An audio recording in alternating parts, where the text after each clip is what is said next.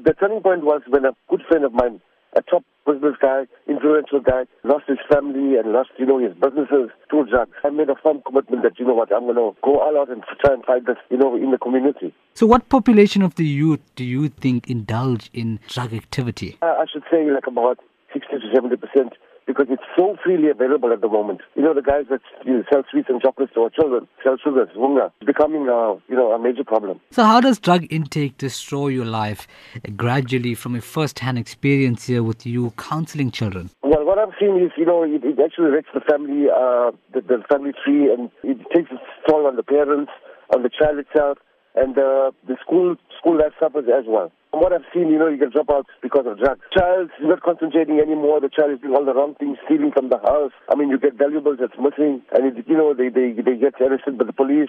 It has a ripple effect on the family itself. So what is thriving drug activity in the country? See, what's happening is once they try it, they get hooked. And most of the drugs today on the street is very, addictive. You get addicted very quickly on that. And it's cheap and it's really available. So how can youngsters and the elderly addicted to drugs get involved in your initiatives, of course, confidentially? I do run a telephonic service as well.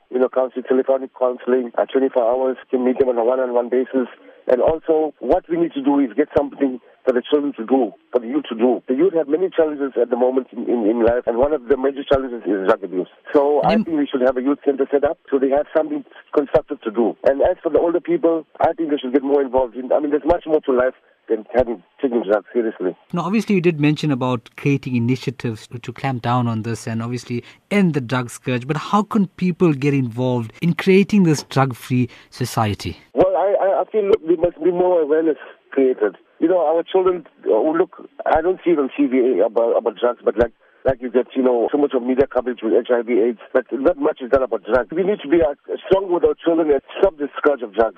Do more, research about drugs, what the effects are, and I can work with the community at large in combating this whole problem by means of giving the children more knowledge about it. And I feel the biggest problem is not knowing what the effects of drugs really are. If a person doesn't know something, they go all out into it and get involved with it. That's the major problem.